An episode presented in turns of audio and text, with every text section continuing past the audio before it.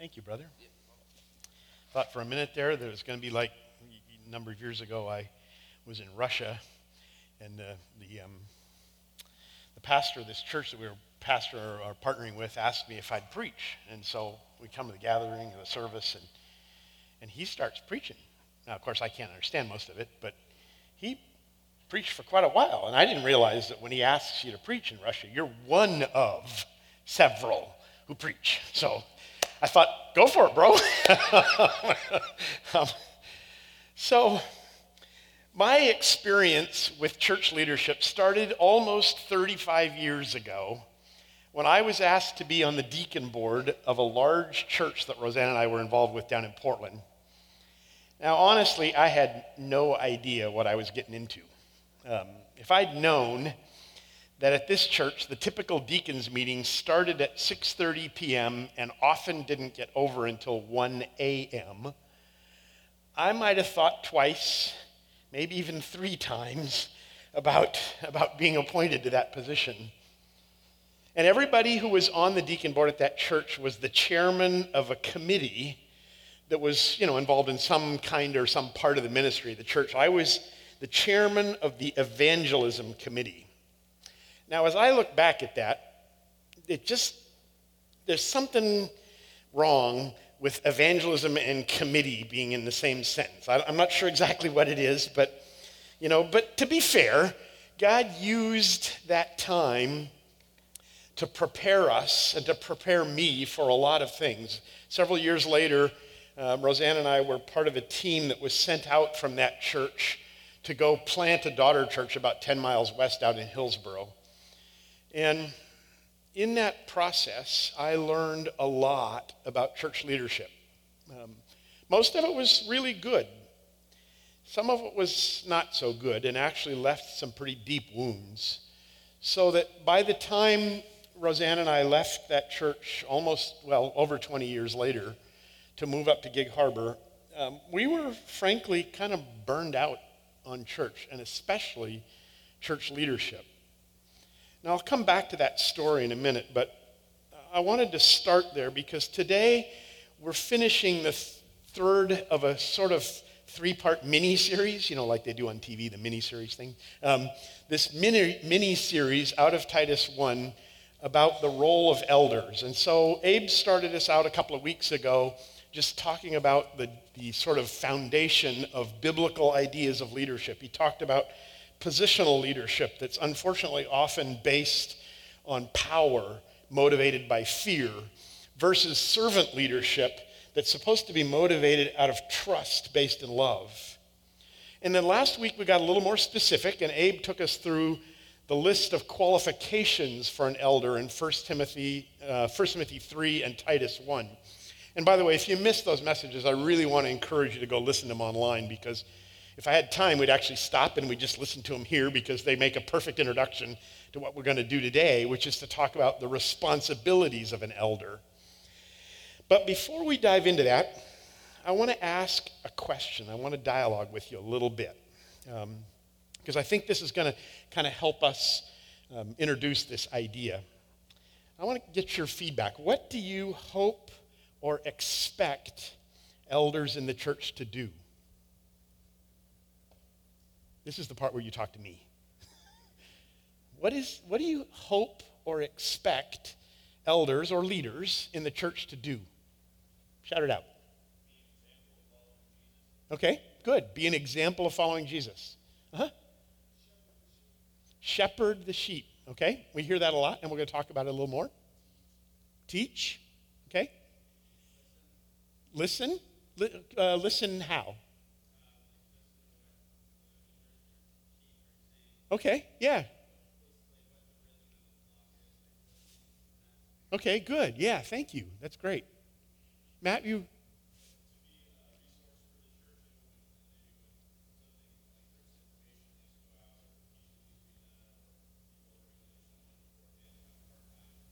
Okay, being a resource for the family. Good. Anybody else? Practice what they... Pre- yeah, no kidding. I mean, I think kind of back to somebody said be an example. I mean, you say one thing and don't do that. There's clearly some issues. Raylene, did you? Okay, guiding decisions, vision, kind of leadership. Good. One more? Okay, practice church discipline. Not, not an easy topic, but definitely part of what we're called to. Now, my suspicion is that almost all of us, at some point or another, if you've been in the church for very long, have experienced some disappointment or hurt when elders or leaders didn't do what you hoped or expected they would do. And we're going to talk a little bit about how we deal with that disappointment toward the end. And, and by the way, I, I loved the way Abe started last week with comparing the, qual- the qualifications of cheerleaders to the qualifications of elders. I was trying to think of a way to compare the duties of cheerleaders to the duty of elders, and I thought, no, not so much. Um, but um, so this morning, the launch point for our dialogue is the discussion of, of in Titus one about elders, but we're going to look at a number of passages. And for a moment, I want you to just kind of pretend with me that we were going to post the job of elder on, you know, your basic job posting site like LinkedIn or monster dot com or one of those, okay? Now, I know we don't do that, but just kind of come with me there for a minute. If you go to monster dot com or LinkedIn to look for a job, what do you look for? What do you, I mean, you, okay, start with money, okay? Um, I would hope, at least I think for most of us, you kind of start with, hey, I want to look for a job that's something that I think I would enjoy doing or that I could do, right? And so maybe you kind of narrow it down based on, on what we uh, what you hope to do or what you want to do. And in fact, last week, Abe pointed out that in the very beginning of the list in First Timothy, Paul assumes that elders want to do what they're doing, that they actually desire this role, not as a as a ha- for having a position or for getting recognition of people, but because they want to do this kind of work. And in fact, one of our sort of tests when we're looking at elders is to see people who are actually doing the work even before they've got a title or position. Okay, so we've kind of narrowed the job list down to the things that I want to do. What's next? Probably qualifications, right? I mean, education, whatever. If you are looking at a job that requires a P H D in math and you didn't pass ninth grade geometry, might want to try something else. Um, Or if, you, uh, if you're looking at a job that requires, uh, you know, nine, ten years of, of nursing experience and uh, you faint at the sight of blood, maybe not, you know, maybe not your first choice, okay?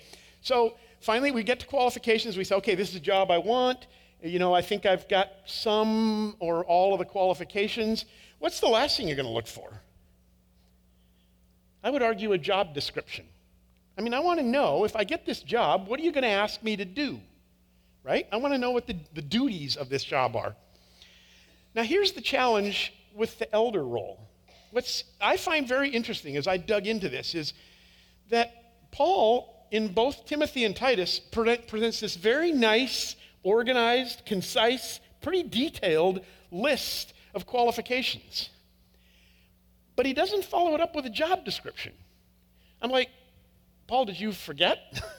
um, we kind of want to know what we got to do here. Now, that isn't to say that there aren't, that there's no indication in Scripture of what the role of an elder is. Otherwise, this would be a short message. But, but the truth is that for some reason, the Holy Spirit did not inspire Paul or any of the other writers, for that matter, to give us a similarly concise list of the, the responsibilities of an elder. So why is that? Now, I don't know for sure, and I think you got to be a little careful about drawing too big a conclusion about what's not in Scripture. But we already observed last week, and we've observed through this series, that the, even the qualifications for an elder are almost entirely character qualifications, with a couple of minor exceptions, and I might even argue that even those exceptions really aren't exceptions. There really aren't any skill qualifications. There aren't, you got to be able to do this or that. They're all about character. You can't, or at least shouldn't, get this job based on your abilities instead of character. Just because you're an eloquent or engaging speaker, or even that you can very compellingly explain God's word, doesn't substitute for the character qualifications. Now, don't get me wrong. These gifts and abilities are very important to our family, and they can be used to great benefit, but skills aren't a substitute for character. Ultimately, the character of a leader is far more important than the competencies of a leader. Now, I don't think that any of you would probably disagree with that, but the problem we often face as a family is if you've got a great need, and you've heard us stand up here and, and say we've got great needs in our family for people to serve, it's really tempting if somebody comes along who's just really strong in that area and gifted and has great capacity to serve in that way, it can be really tempting to overlook significant character issues because of the competency and the capacity that that person has to serve.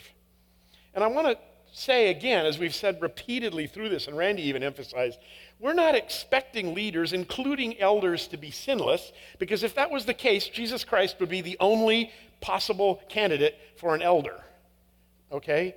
And in fact, if that were the case, then your elders wouldn't be in need of God's grace, and we wouldn't be very good examples. But we do expect elders to be quick to confess their sin and turn their worship away from the false gods that drove them to that sin in the first place and to turn to Jesus. And we find that the more we do that, the more quickly we turn to Jesus, the more satisfied we are in him, and the less we're interested we are in those gods, those false gods that drove us to that sin in the first place. And I want to say, as Abe has said a couple of times, that is the goal of every Christian, not just an elder. Because if we are examples of mature Christians, then that goal is for all of us. So, with that kind of long-winded introduction, let's begin to discuss the responsibilities of an elder. Um, and from the perspective that character always trumps competencies, and thus I would even argue that the job description of the elder takes a backseat to the character of an elder. So, because we don't have this nice, concise list that I get to walk through, I think this is why Abe left this one to me. Um, we don't have this nice, concise list that we just get to walk through and say, this means this and this means that. We kind of got to run around and sort of collect the list. And so what I want to propose to you this morning is that we actually just sort of try to look at all of the, the responsibilities of an elder and put them into three big categories. And here's the categories I want to propose. First, to oversee. Okay? You often hear the elders called overseers. To oversee, another word might be to manage. We'll talk about that. Second, to shepherd. A couple of you brought that, that whole point up. And then finally, to teach. Now, that isn't to say that's the whole list, but I think we can take all the responsibilities we're going to see and put them in those categories, even though in, in doubt, undoubtedly some of them will overlap and, and that kind of thing. So let's dive into that first category, to oversee. Now, this one comes directly from the English translation of the, one of the words that is used in Scripture to refer to an elder. The Greek word, if you care, is episkopos, and it's usually translated overseer. And so here, the title actually describes the role. An overseer oversees. Kind of makes sense. Um, another word, as I mentioned, might be to manage. So look at what Paul says in that list of qualifications in First Timothy three. He makes a qualification statement that describes this oversight responsibility. And so speaking of a potential elder candidate, he says, he must manage his own household well, with all dignity, keeping his children submissive. For if someone does not know how to manage his own household, how will he care for God's church? You see, Paul says that one of the, the qualifications of an elder is that he manages or oversees his household well, because if he can't manage his household, how's he going to care for, and it's interesting that he uses those words sort of almost synonymously, care for the church. Now, this word that's translated manage is actually used again in a couple of chapters later, later in First Timothy five, but it's translated a little bit differently. First Timothy five says, let the elders who rule well be considered worthy of double honor, especially those who labor in preaching and teaching. And the word rule there is exactly the same word in First Timothy three, where he said manage, okay? Or, yeah, to manage his household. So clearly Paul sees leading, ruling, managing somehow, and you brought this up as we talked about it, as part of the responsibility of an elder. But I think it's fascinating and, and significant that, excuse me, that the test Paul uses is how this man manages his household. Now, I want to say right here, I don't believe that that means necessarily that Paul is saying you got to be married and have kids to be an elder, because this is really about how a man manages his household regardless of what that household looks like. For a single man, that obviously won't mean his kids are well behaved, but it could mean that he manages his time and money in such a way that it shows that the gospel has soaked into every aspect of his life, every corner. So single people, men and women out there, let me ask a question. Do you manage your household well? Does the way you spend your time and money demonstrate your love for Jesus, for his church, and for the lost? Or does your budget and calendar suggest a worship of free time and leisure? Married people, with or without children, do the priorities of your time and money show a pattern of increasingly submitting all of life to the lordship of Jesus, even with the normal chaos of raising kids? Now, I think Paul's choice of father as a model is significant in that way, but it's significant in another way, because for many church leaders, and certainly for me in the, in the first number of years that I was involved in leadership, the mental model for management or oversight is often a corporate board, not fathers. And as you probably know, in the corporate world, the C E O is sort of the top of the hierarchy, but he's managed by an elected board of directors who sort of oversee that C E O and set his pay and technically even hire and fire him. But everybody else reports to the C E O. And of course, his specific objectives would be quite different than a church board. But I think the very fact that we start with that idea of a board has pretty significant impact on the way we think about management. And when you start with that model, it's not hard to see how many leaders end up focusing directly or indirectly on the three B's of church leadership. You know about the three B's? Buildings, bucks, and bodies, okay? Um, the church can very quickly get focused on attracting enough people to bring in enough money to pay for the staff and the buildings. And when you get in that mode, it's very difficult to change, because if you call people to something that upsets them, they might leave, and they might take their money with them that pays for the buildings and the and the uh, budget, okay? And sadly, very often in churches that I've been involved with, making disciples who make disciples can quickly become secondary to filling the seats and growing the budget. So what would change if we started with a completely different idea or model of what this idea of management would mean? Well, I think that if we were to start with this model that Paul did, that, that is of fathers as compared to a board, it would change everything about the way we see the, the task of managing. You see, a good father doesn't manage his household for the purpose of getting a bigger house, does he? He doesn't have more children so that they can go get jobs and increase the family budget.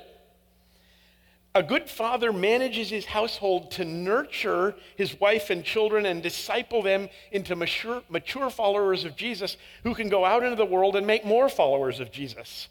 So it seems clear to me in Scripture that the corporate model with a board giving oversight to a senior pastor slash C E O is not the model described in the New Testament.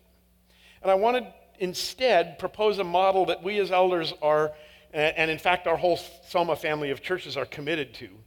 We believe that the church is to be led by a plurality of biblically qualified elders with equal authority, though often different roles, mutually submitted to each other under the leadership and lordship of Jesus Christ as the only senior pastor. Now that's significant enough, and it's long enough. I want to try reading it one more time. It, yep, it is there. Good. We believe that the church is to be led by a plurality of biblically qualified elders with equal authority, though often different roles, mutually submitted to each other under the leadership and lordship of Jesus Christ as the only senior pastor. Now, I'm not going to spend a bunch of time trying to defend that statement. Abe talked about it a little bit last week. If you have questions about why we believe that, there's some really good uh, books, resources, and in fact, we're going to talk about it a little bit at Intro to Soma um, later this morning, so if you want to hang out with that, I'm happy to talk to you about it. Um, by the way, it's also important to note that this management responsibility or this overseeing responsibility doesn't mean that the elders manage everything. Good managers, even in the world, delegate authority. They give it to others, both to stay focused on their core responsibilities, but also as a means of developing leaders. We see that very clearly in Acts chapter six, when the elders in the Jerusalem church realized that they were spending too much time leading what was essentially a food bank, and so they decided to appoint godly men to and women to oversee or to manage that distribution of food under their leadership and protection.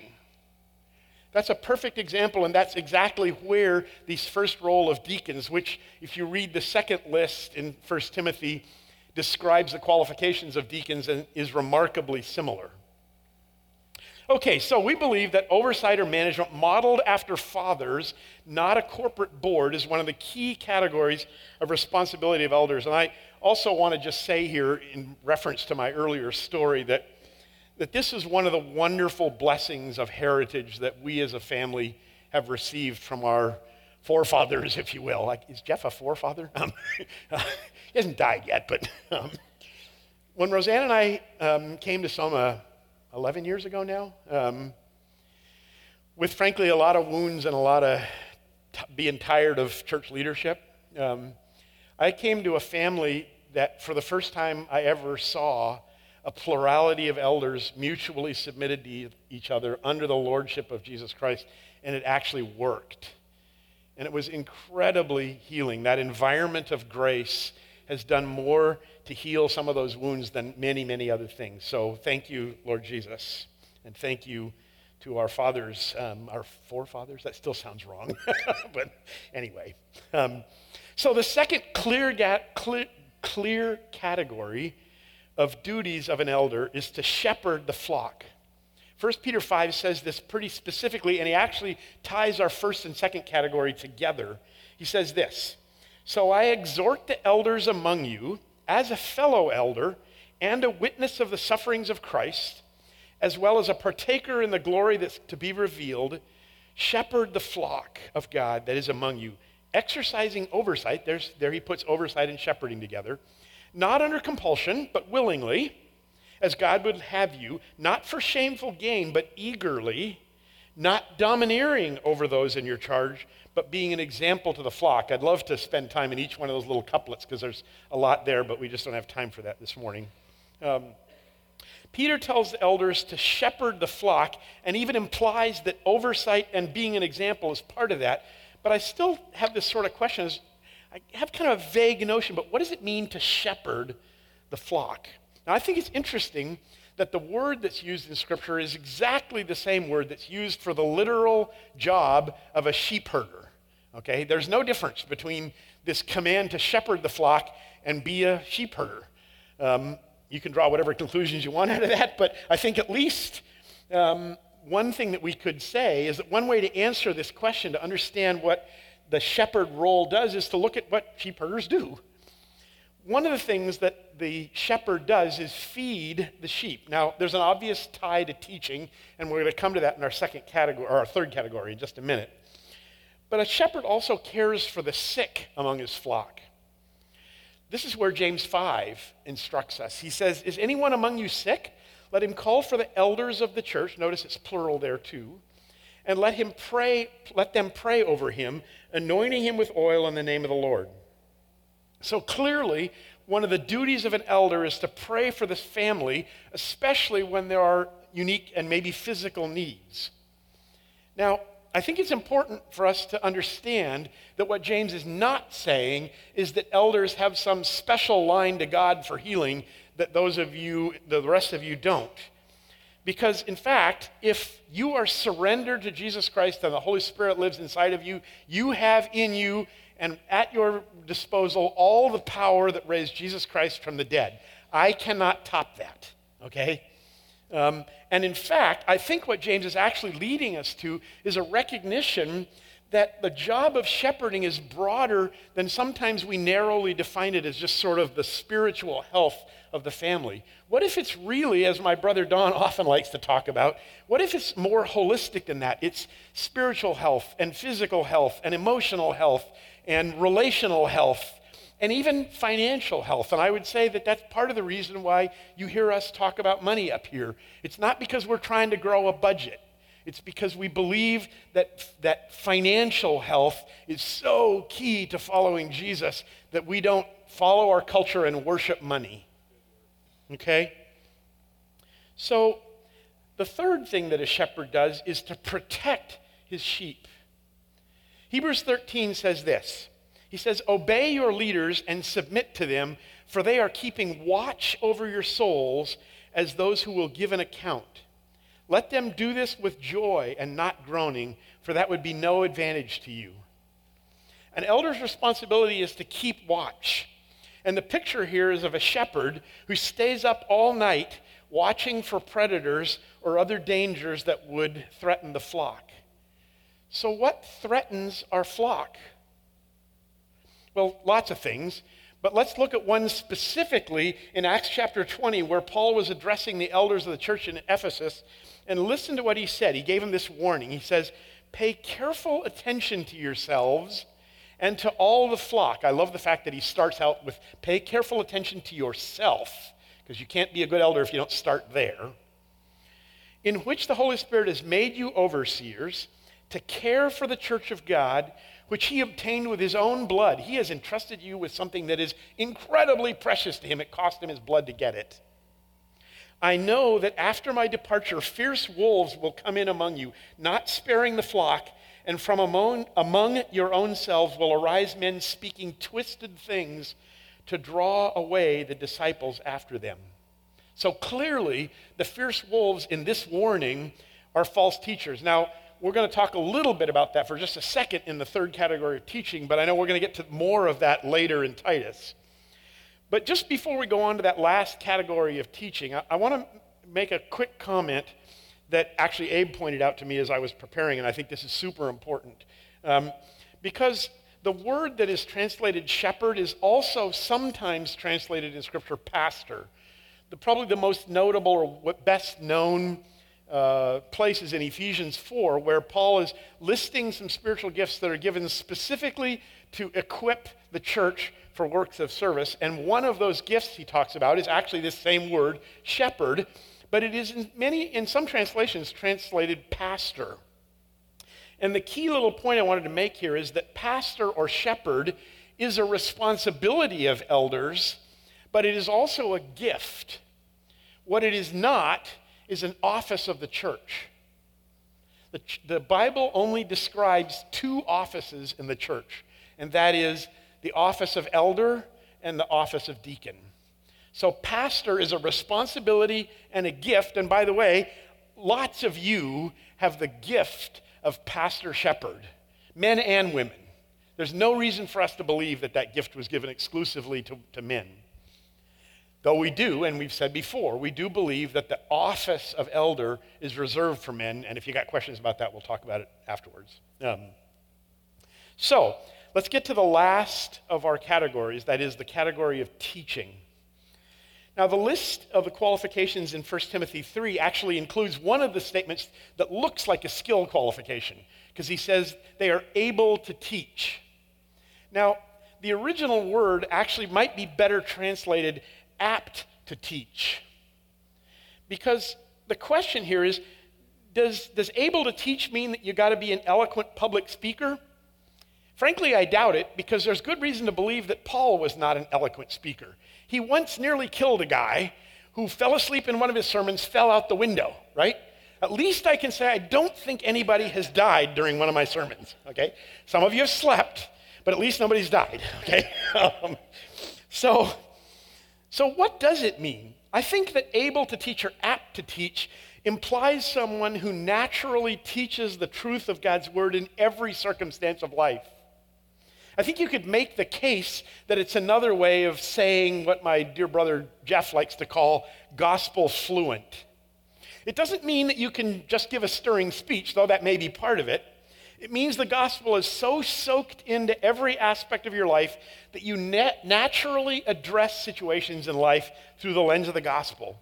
As you talk to people in any context, whether it be your missional community, your D N A, at work, in this kind of a formal teaching environment, you fluently apply the gospel to life's challenges and situations.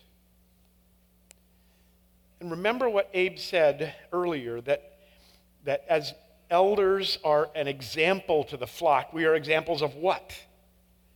Of mature Christians. And that means that being gospel fluent, apt to teach, should be a goal for every one of you, because all of you are teaching. You are teaching something, both by word and deed, about who God is and what he's done. So be apt to teach. So there's a, there's a sort of instructive aspect to teaching. That's what we've been talking about. But there's also a corrective aspect to teaching. Titus one nine says this.